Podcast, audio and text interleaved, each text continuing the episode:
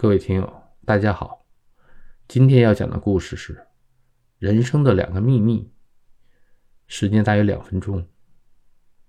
一个年轻人要离开故乡去闯荡，难免有几分惶恐，于是到村里的长老那里请求指点。长老听后很高兴：“孩子，人生的秘诀只有六个字，今天我先告诉你一半，供你受用半生。”说完。随手写了三个字：“不要怕。”三十年后，青年已经到了中年，取得了不少成就，也有不少遗憾。他回乡后又去拜访那位长老，长老已经去世，家人拿出一封密封的信交给他说：“老人家留给你的，说你有一天会再来。”游子才想起是另一半人生的秘诀，拆开一看，里面还是三个字：不要悔。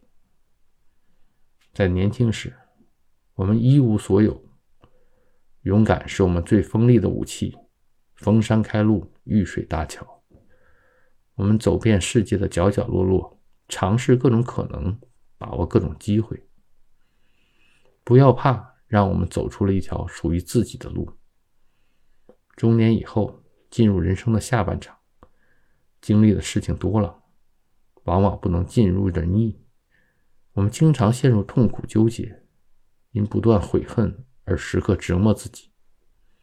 有句古话：“人生哪能多如意，万事只求半称心。”我们要学会和自己和解，学会放下，安住于当下的拥有和满足，不要悔。